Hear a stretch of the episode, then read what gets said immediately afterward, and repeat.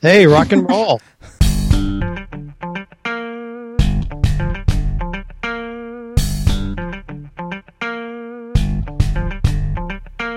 Hosting and bandwidth provided by the Blue Box Group. Check them out at bluebox.net. You're fantastic at coding, but do you have an action plan to take it to the next level? The upcoming book, Next Level Freelance, will help you optimize your freelance business for happiness. The book is packed with actionable steps to make more money, case studies, tips to find more clients, and exercises for you to establish your desired lifestyle. Extras include nine interviews with freelancers who make great money while enjoying great work life balance, videos on strategies to find quality subcontractors, and videos on making more free time by outsourcing your daily tasks. Check it out today, nextlevelfreelance.com. This episode is sponsored by Planscope. Planscope is a project management and collaboration app built for freelancers and the way they work with clients. It makes it easy to price out new estimates, and once you're underway, help answer the question Will this get done on time and under budget? I've been using Planscope to do my estimates and manage my projects, and I really, really like it. It makes it really easy to keep things in order and understand when things will get done. You can go check it out at planscope.io. Hey, everybody, and welcome to episode 92 of the Freelancer Show. This week on our panel, we have Ash Dryden, Hi, everyone. Reuven Lerner, Hello from Transylvania. Transylvania. that totally threw me off. I was so ready to say Curtis's name. We Is also that have Curtis really where you McHale. are, though? Yeah, yeah. Cluj is the capital of Transylvania. Awesome. So weird. We also have Curtis McHale, Hello. Eric Davis. Hi. I'm Charles Max Wood from DevChat.tv, and this week we have a special guest, Dan Miller. Hey, Heidi. Now, I have to say I'm I'm a big fan of Dan's, so I will I, I'm going to do an intro, and then he can tell me what I missed. How's that?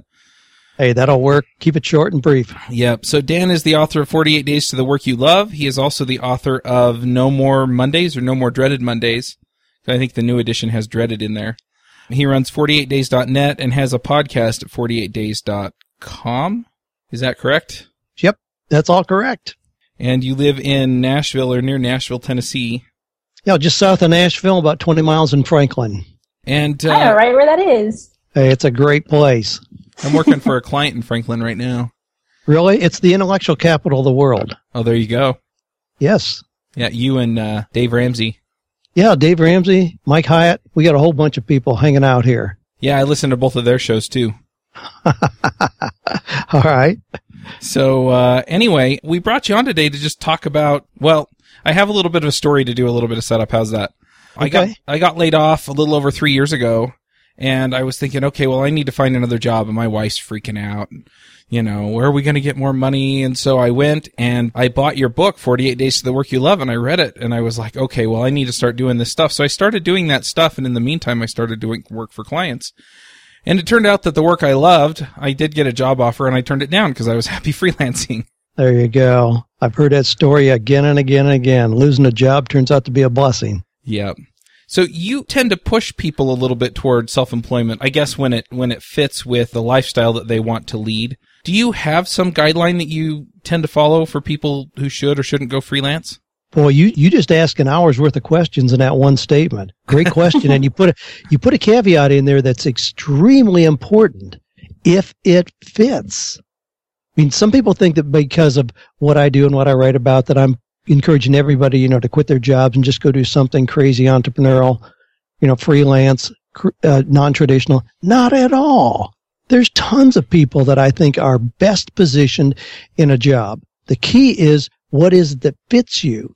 If you have the propensity and the characteristics that would make you good at doing something non-traditional, then fine. Let's figure that out. There are thousands of things that you could do. But I, I had lunch with a lady just last week who has gone through our coaching program. She went through an unexpected divorce, and so she thought, "Well, I'm going to coach other women going through the same kind of thing." And she did a beautiful job of positioning how she would work with them, the kind of things she would address. Got a beautiful website up. I went out with her, and uh, you know, where are you on blogging, on podcasting, newsletter? You know, creating a social community, get your name out there. And she's like, oh, "I don't want to do any of that." You know, I just, I really just want to, you know, maybe see people a couple times a week and maybe do some art, you know, kind of hang around the house. And I'm saying, well, geez, that's cool. You know, what's your economic model? Show me how you're going to make that work. Well, she doesn't have anything. And I said, you know what? My recommendation for you is to get a job You don't want to do the things that are required to be an entrepreneur. And that's totally fine. I'm totally cool with that. I mean, I, I did not say that in a derogatory way. I was totally supportive in wanting to help her do what's best for her. She needs to get a job. Now she can do something that puts her in the artistic community. I mean, my gosh, go to work at uh, Hobby Lobby. You know, you make 15 bucks an hour, 30,000 bucks a year. She can live on that and be immersed in an artistic kind of community, connect with a lot of people, but not have the responsibilities that are required to make working for yourself work. So it's not for everybody, but if you have those characteristics, my gosh, let's find something in rock and roll. It's it's funny you say that because I, I remember a few years ago when the recession hit, and I said to my accountant, you know, I see all these people in high tech getting laid off. I'm sure that I'm going to have lots of competition now as a freelancer. And he just laughed and he said, no, no, you have to understand that just because someone is laid off doesn't mean they'll be a freelancer. And they, they might, but many, many people want the security of a full-time job. Um, and they don't want, as you just said, the responsibility of running a business in addition to everything else. That's right. They want the security, but what they have is an illusion. But that's okay. We can deal with that another day. that's true. you know, if, if you are a freelancer and you have, you know, 15 clients, you have a ton more security than somebody who shows up at work tomorrow morning knowing that one person can put them on the street before noon. I mean, that's not security. And a lot of people, you know, I, I'm hearing from, from people, especially this time of year, you know, companies are making corrections and adjustments and all that. And so they're letting people go. And, you know, I hear from somebody, geez, those SOBs after 26 years, you know, they just cut me loose. And well, what's unreasonable about that? You don't have equity in the company. It's not your company. They paid you as long as your efforts there out uh, surpassed, you know, what you were contributing to them. If that's no longer the case, they have every right to let you go. You, you didn't have any kind of a contract there. You just had a job where they paid you as long as it was workable on both sides. Yeah, it makes sense. One thing that I'm really curious about, and I was gonna let you kind of talk through some of the other stuff in your books, but I, I'm really curious and I can't help myself, so I'm gonna start asking questions. I really want to understand a little bit more about how you run your business. All right. So just to kind of get started, most of your business is centered around products that you have out there. I mean, you have Write to the Bank, you have the conference, I forget what it's called, but you have, you know, people come out to the sanctuary, which is his barn in the back of his house, to do training. You have the books, you have all of these other materials that people can buy from your website. How do you get there from, you know, maybe from somewhere closer to where we are actually doing more along the lines of what you have for coaching. You know, it, it, would be nice to have a little bit more of that product, I think sometimes to kind of offset a little bit of the risk where, you know, I have to go out and actually sell somebody on paying for my services. Right. Well, if you have to go out and get people that pay for your services, you've immediately established some pretty critical parameters you are generating linear income for the most part, which means that you do something, you get paid once. Uh, that to me is a challenge. The only things that really appeal to me are what is it that I can do once and get paid 10,000 times? Those are the things that I look for. Now, as a coach, as an example, let's use that because that's one of the things that I do. We know that 95% of coaches in America never make more than $40,000 a year. Wow. Is, is that discouraging? No. I simply have to ask, how difficult can it be to put myself in the 5%? All I have to do is look at the 95% of coaches and do things that they aren't willing to do. So that's no, that's a no brainer and I can do that. But in coaching, if I'm going to coach somebody in career transitions as an example, that means that I have a core message. I have core principles that I'm working with. Those things are going to be applicable to 95% of the people out there that are going through transitions, not just to that one person. So a lot of my work is going to be redundant or repetitive in that it's the same things that I went through with the last person that I worked with. Whoa. If I realize that, then what could I do to put that into a format where a whole lot of people could access it without even having access to me personally or requiring my time? So that opens up immediately to ebooks, audio, podcasts, blogging, books, I mean, a whole host of things where I take my core message, but I just allow people to access it in a variety of ways. That's what I look for. Now, here's another thing that you, you may find of interest. My rule of thumb is if three people ask me the same question, I create a product for it. I mean, that, that's literal. I really do that. I, I create product at the drop of a hat. Because if I have three people ask me the same question, wow, I know it applies to thousands out there. I'm going to create a product where people can access that. And they can access that and I can benefit financially from that while I'm sitting on the beach with my wife. That that's amazing. One, one of the things I use as a model in my business is a Venn diagram. Now it might be a little hard to convey this, you know, in an audio format, but a, a Venn diagram and it's three circles that intersect. So if you kind of visualize that in your mind, you have two at the top, one at the bottom perhaps, and there's one point where they all overlap. For me, that central core is my writing. Now it took a while for that to get there, but at this point, that is the center. That fuels everything else that I do. So the other things then are applications of that core message. So yes, I coach, I speak, we do live events here, we create a lot of products. Those are all applications of the writing, thinking, compiling information to help people through these inevitable transitions. But in doing that, in those seven distinct areas that are created by three circles that overlap like that, there's not much that requires my personal time. I mean, we just got, my wife and I just got back from Africa. We spent most of the month of November in Africa. That had nothing to do with my income. I mean, there was no change in my income at all. As a matter of fact, we had a pretty killer month last month with me being out of the country. That's because I'm not just a coach. I have my message available for people any way they want to access it. And I mean, people say, well, gee, should I do an ebook? Should I do a traditionally published book? Should I do an audio? Should I do an instructional manual? My answer is all of the above. Let people access it any way they want it. Keep repurposing content and it'll exponentially explode your income and time freedom. So you don't feel like if you've put information in a book, you should not put it on your blog, or if you put it in a speech, you should not put it in a book. You're okay Well- with giving the same information in multiple media. My last book was with Thomas Nelson, major publisher, Wisdom Meets Passion.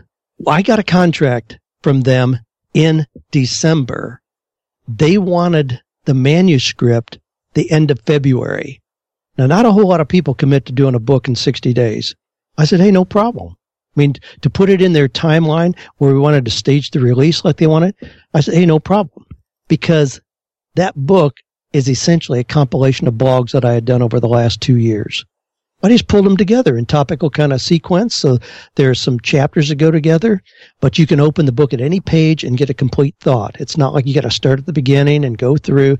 No, I mean, and more and more books are going in that direction. So absolutely. And the, the information I've got in there was in blogs. I've covered it in podcast, in coaching sessions, and other kind of material that we've got repurpose again and again. And we see all the leaders in this intellectual information space who have done that. I mean, people like, you know, Tony Robbins and Brian Tracy and Zig Ziglar. I mean, they repurpose content. You see the same things showing up again. I mean, I don't claim to be that original for all the product that I create, but my gosh, I just keep turning it out there. Do, do we get complaints from people?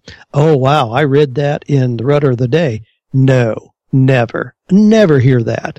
I mean, we know that with success principles, the power of repetition is just incomparable. You don't do something because you hear it once. You do something because you've heard it again and again and again. So I make no apologies for delivering the message in multiple ways over and over and over again. And people accept it willingly and pay for it. That's fascinating. So there's so much here. The rudder of the day is something that I've heard about, and it's it's funny that. Well, let me back up for a second because one thing that you said really struck me, and that was when you said that repetition is really the key. And uh, you know, we've we've had people like uh, Michael Port and uh, a few other people on the show, and they've all said the same thing. And it's not till I heard it the third or fourth time from the third or fourth expert that it really sunk in. And then, then I it's rest like my case. it's like how, how it's- appropriate. well, and and it's oh my goodness, you know this. If I had realized this two months ago, I'd be way ahead. But uh, you know, it, it it really does sink in.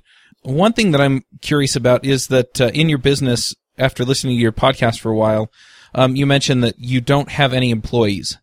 That you uh, you only have contractors that that do certain amounts of work for you, and I'm curious as to how that works out for you, and I'm also curious as to what kinds of things you have them doing. Wow. I love that. Now that is not something you know, that I just kind of hang my hat on. I'd never have an employee. No, I've, I've had businesses in the past where I had, you know, 40, 50 employees. It just in this particular one, I made that decision. Again, that's not something that I'm just trying to make a statement by. I just think it works best in that way.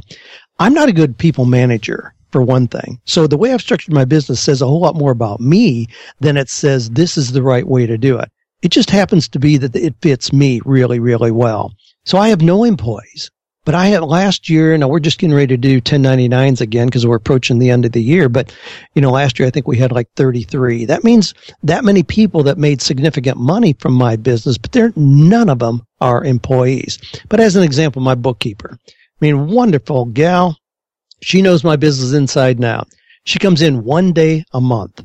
She knows how I think. She can take my you know, rough notes when it comes to, you know, writing checks and things and know how to categorize it. I mean, she just reads my mind. She's amazing. I love her to pieces.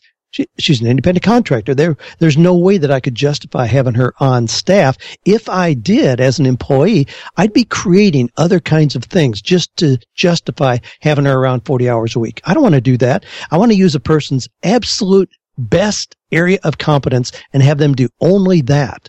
So if somebody's a designer and I need a new book cover design, I want them to do that.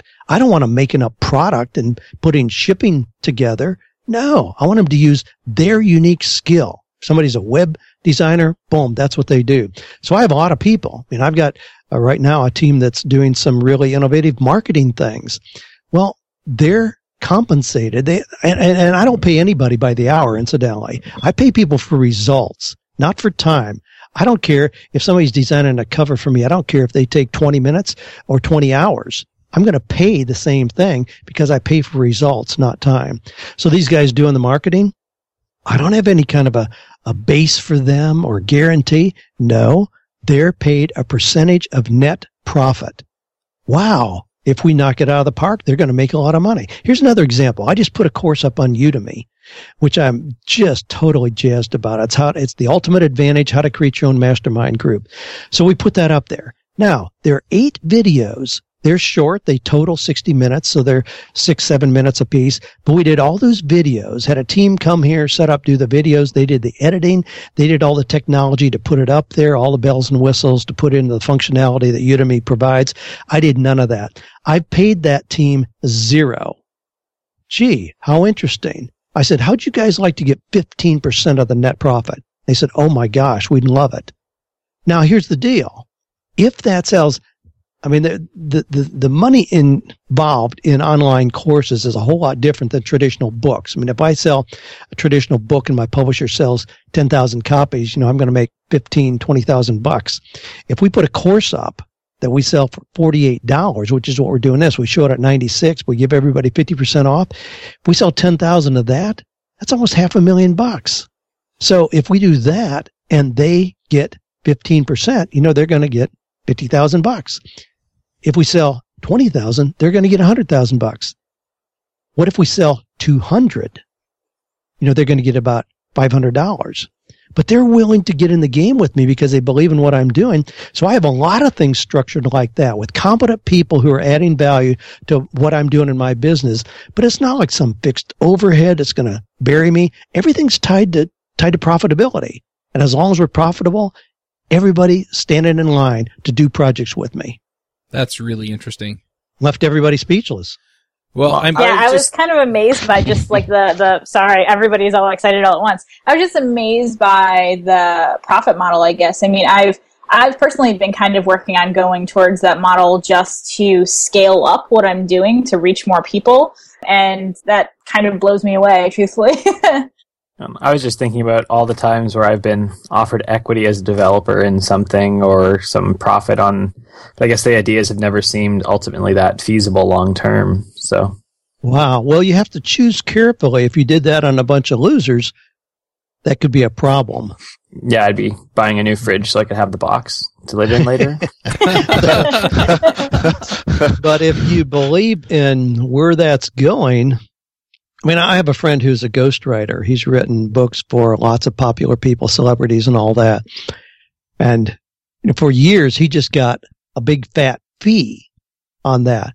And I'm like, my gosh, take a piece of the back end. So if you have a New York Times bestseller, you know, you make a ton of money. Well, he wasn't sure he wanted to take that risk. And so he had some books that consistently just showed up as New York Times number one bestsellers. And all he got was just his standard fee and finally opened him up to the idea of, man, if you believe in this project, structure it in a way where you benefit from the upside that's possible. Well, that's interesting. And and here's the thing, you know, I mean, if I have somebody working with me and they say, "No, I don't want to do that. I just want you to pay me," then it questions me their their belief in what we're doing. Period. Why would they do that rather than participate in the open ended door? It must mean they don't really believe it's going to happen, and that would you know be a red flag for me. So uh, I'm kind of on the other end of this. You know, I'm more of a service provider. Well, we all are. We're, we're all freelance uh, developers, one way or the other. So I guess the question becomes, I mean, how do you identify the winners? Boy, if we knew that, we'd go to Las Vegas this afternoon, wouldn't we? It's only a six-hour drive from here. well, that's that's a great question, and obviously not a not an easy one to answer you know, how do you identify the winners? I mean, when uh, I'm in the writing world too, I mean, who who could have predicted? You know, heaven is for real. This little quaint book written by a daddy, just giving his kids thoughts that came out of you know dream, surgery, illness, kind of thing. I mean, nobody would have predicted that that would have gone on to sell millions of copies, or even like Rick Warren, Purpose Driven Life. I mean, good night. I mean, there's not that many you know, believers in the country to, to account for, you know, 40 million copies. There's a whole lot of people that are picking that up who never step, step foot in a, in a church and whose beliefs don't line up with his at all. Somehow that just hit a nerve. I don't know. I wish we could identify those kind of winners. Uh, but you look at somebody's track record. I mean, look at what they've done, not just what they're blowing smoke about what they're going to do, but look at what they've done. And if you have a little track record to go on, then some of the results ought to be a little more predictable. Mm-hmm. And then if not, then do we just go to the regular pricing structure that we usually go with hourly or, you know, per chunk of the project or however we structure that? Sure. Yeah, there's nothing wrong with that. And, and I'll have to uh, admit as well, when I say that you know, everybody here is tied to results. I mean, I have web people who are on a monthly retainer because there are just certain set kind of things. I mean, I'm going to send the newsletter out or post my, get my podcast up or, you know, get the blog out to various places. Those are just kind of systematic things that we're going through. I don't look at those and try to track revenue tied directly to those week by week activities. So I have people that are on just a monthly retainer, but what that means, I'm still not paying them hourly. I don't know if it takes them 10 hours or 40 hours to do what they do. And it really doesn't make any difference to me. I've just agreed to a monthly retainer and they need to make sure that those things are done. So I still love their agreement and I don't care if they're making $200 an hour, which I suspect, you know, at times they are, but uh, other times it may, may be different if we're kind of launching something new. Mm-hmm. But I, I, just have it structured in a way that makes sense for me where I don't have to cringe, you know, when Friday rolls around and think, oh, geez, I've got, you know, $8,000 in payroll and no money in the bank. That, that just never happens with the way I have things structured. It can't. And to me, that's a, a pretty robust way to build a business. Yeah. Maybe you could walk us through. I'm I'm curious now that you're talking about it, you know, with your web people and your other sort of marketing channels, your podcast people. How does your marketing engine work? How how does it run? Um, I'm not sure I know exactly so, what. You're... So you mentioned the podcast. You mentioned the yes. newsletter. What what other avenues of outreach do you have, and what's kind of the end goal of each one to bring people in to eventually, you know, buy a product or come to the Innovate conference or something? Well, okay. I'm not as strategic as what I'd like to claim to be. I'm I'm just an old farm boy, and I just get out here and do a lot of things. There are a lot of things that I don't track very carefully at all. In August of 2000, I started a newsletter. Said, hey, I'm just going to send this out to people, just career tips, a little humor in there. You know, if you like it, pass it on. I sent that out to 67 people whose email addresses I had. 67 people, August of 2000. Well, people shared, went on. I've never done anything very strategic about that, but I've had over 130,000 people sign up for that little newsletter. I just try to provide good, interesting, inspiring, encouraging content and it just seems to work well. So, you know, then when podcasting and blogging came along, you know, I jumped on the, the bandwagon there, you know, do those, those things work well for me. We started 48days.net as a social community for people who want to turn their dreams into reality. We've got about 14,000 really active people there who are sharing ideas. So I just do lots of things. I mean, like this, doing an interview. I mean, last month I did 28 interviews. So I do a lot of interviews and I don't try to measure each thing. But the combination of things that I'm doing to be a player seem to work pretty well at keeping things moving. I, I mean, I have no idea. This, this is going to really sound, I have no idea how many Twitter followers I have, how many people actually subscribe to my blog. I mean, there are a whole lot of things I don't track at all. I, I just continue doing the things that I'm doing and I don't want to appear sloppy about it. And, and, right now, these guys I've got working on the marketing, you know, they want to know analytics, blah, blah, blah. Like, hey, I don't know. Go find it. Go figure it out. I don't know. I mean, I just, I like to do things at the top end and let other people worry about the technical side. But it's not like I'm trying to measure every activity. How is this going to benefit me? How many books am I going to sell? You know, what's the conversion rate? I don't do a lot of that stuff. I just enjoy what I'm doing and the results continue to work pretty well. So then at the, um, I don't know, risk of sounding a little skeptical or rude, you're, you're obviously very successful at what you do. And I think all of us would love to emulate a lot of the things that you've done, the ways that you've done them. But if you're just sort of starting off, is it practical to just do lots of blogging and lots to do, uh, sort of just get the name out there and not pay attention to the conversion rates? Is that a, a good strategy for getting ahead? Or is it only going to work once you've already passed that threshold? Wow. That boy, that's a chicken and an egg question, isn't it? yeah, at this point, I mean, I can create any kind of pro- I can create any kind of product, and we know we're going to sell lot of it. I can uh, go to any publisher with my track record, and they're going to want to publish what I write. I mean, that's a pretty cool place to be in. Uh, the interviews, the 28 interviews that I did last month, you know, did I make outgoing calls? Not a single one. I mean, those are just screening and eliminating a whole lot of requests to do just that many because I try to confine them to one afternoon a week. So it does, it, it's a question that is reasonable to ask, but my advice to somebody starting now is still start with something that you're going to do consistently. I answered a question for a lady this week who said, gee, I've been blogging for over a year and I don't have any followers you know, is really worthwhile doing. Well, I went and looked at her blog. There were months where she missed doing anything.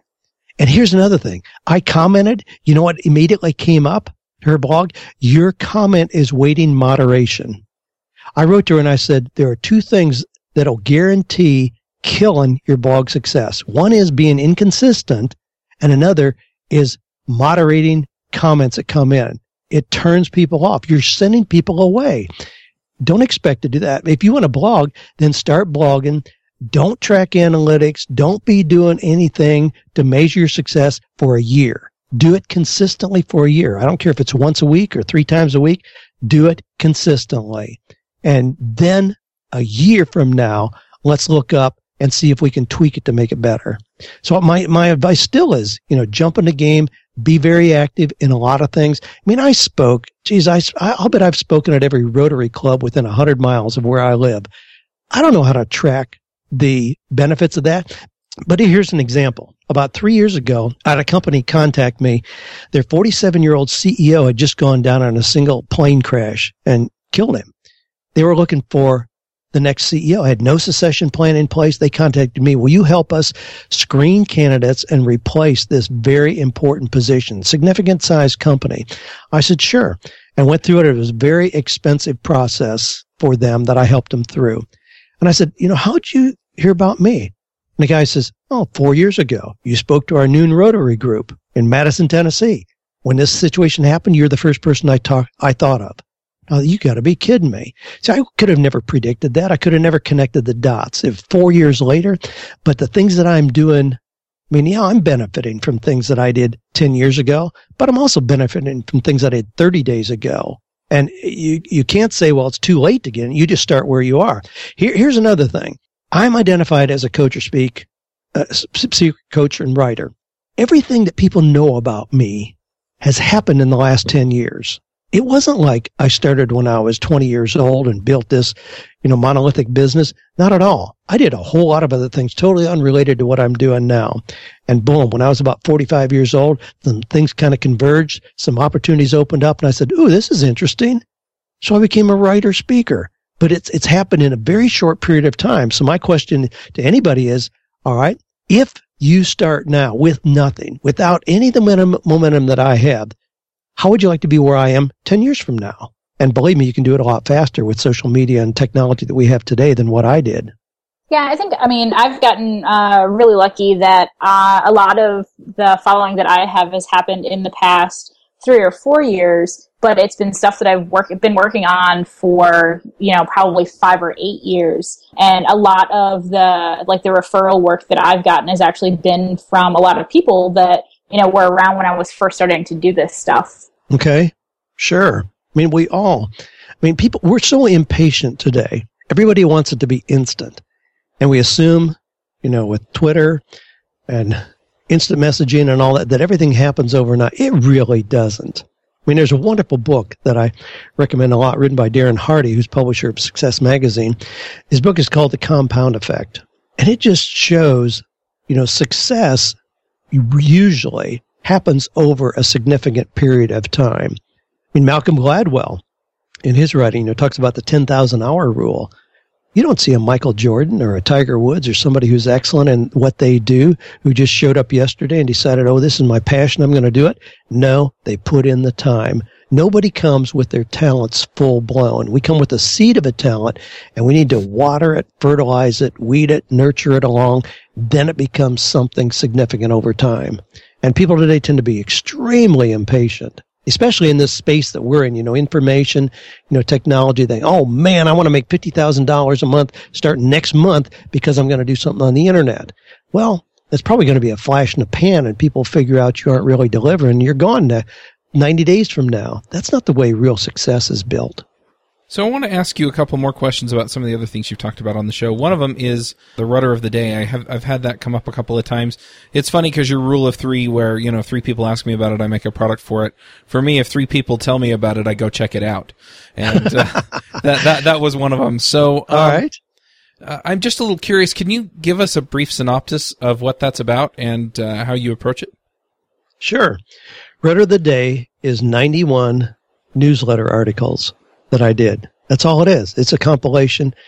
Here's how that developed. When when we came out, when my publisher published 48 Days to the Work You Love, I said, you know what? I've got an idea for a little daily meditational book that would go along with that. Be a great companion for that.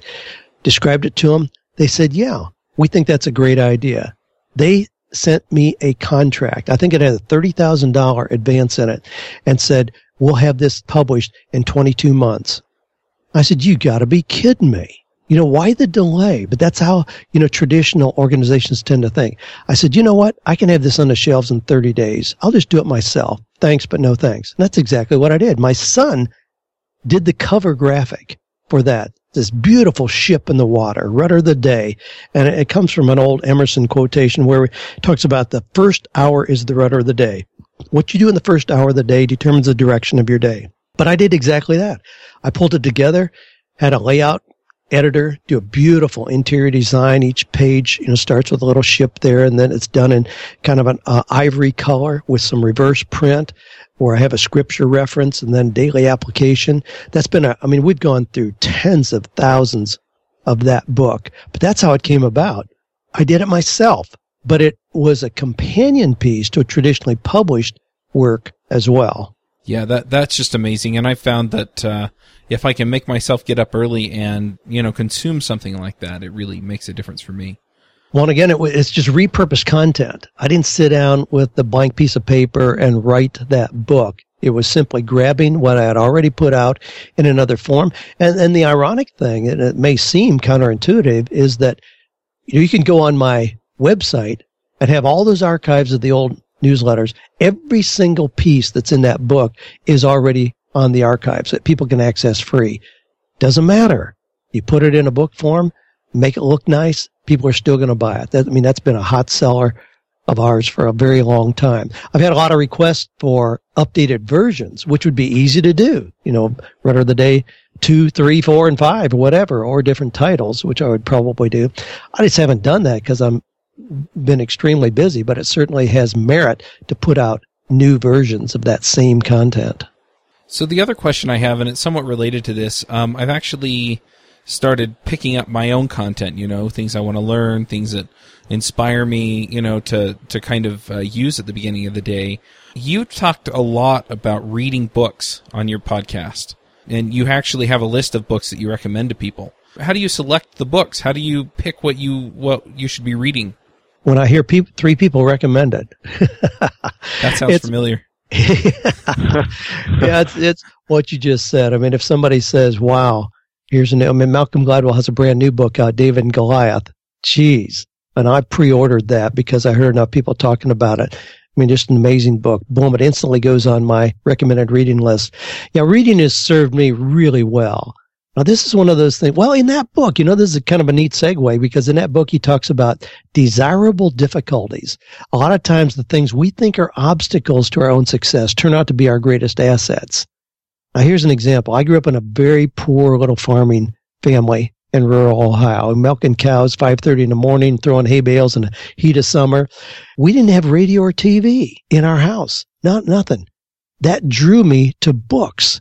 My reading of books opened a world of opportunities for me and continues to serve me very well today. I tell people all the time, if you want to double your success rate in the next six months, the best way I know to do that is to read great books. And then what I tell them, of course, you want to know what I recommend? Hey, go to this. You can send a blank email to reading at 48days.com.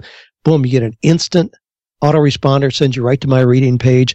I have about 40 books there that I recommend and the reasons that I recommend them. And of course, every single one of them are hyperlinks through Amazon. So once a month, Amazon puts a nice little check in my account.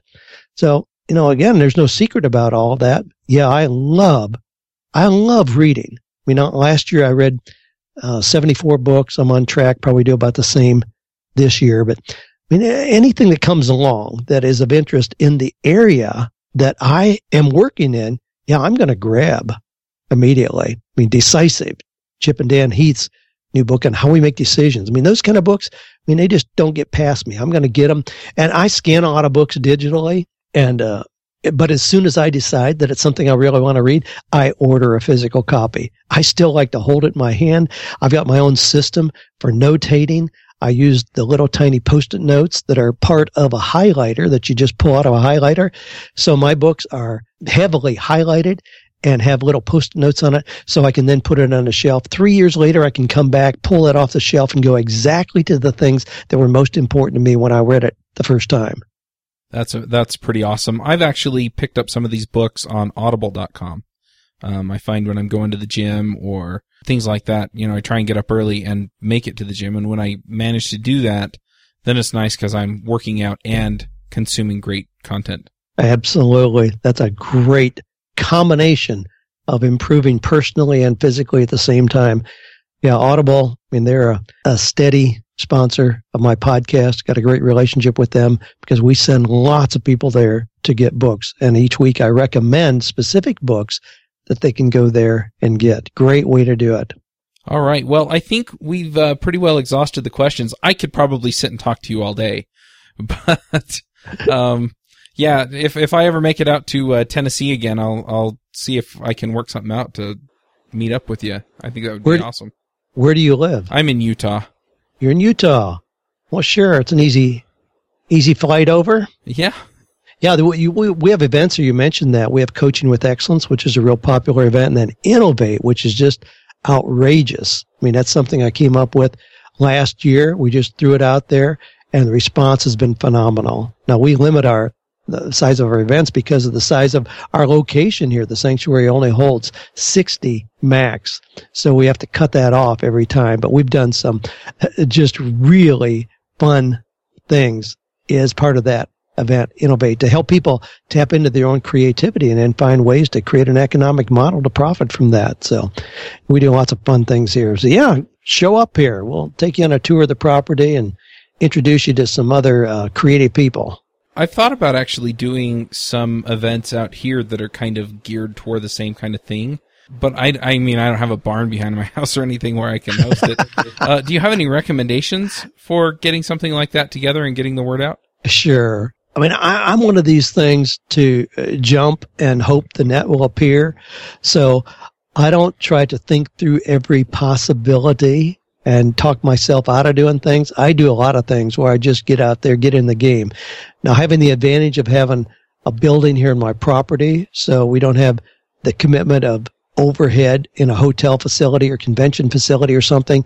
I mean, that's a help, but there are a lot of places around where I live here and certainly where you live as well that you can explore, you know, an office, office conference area or something a chamber of commerce has. I mean, I've done events at a chamber of commerce where with no charge, they give me access to their facility. There are a lot of places around like that. You know, structure something that's simple without a lot of obligation up front and just announce it, but then promote the fire out of it, have fun with it. If five people show up, deliver the same value that you would if you had a hundred there, but, uh, just get in the game. There's really not much downside to this kind of thing. And I've seen a lot of people who have just structured events and are now profiting from what they're doing with those or partner with a couple other people, you know, like you guys together here. I mean, get three or four people together to do a joint event together where you all have a little time to present or whatever. Invite in a couple, uh, ring ringers in terms of speakers. I mean, I've,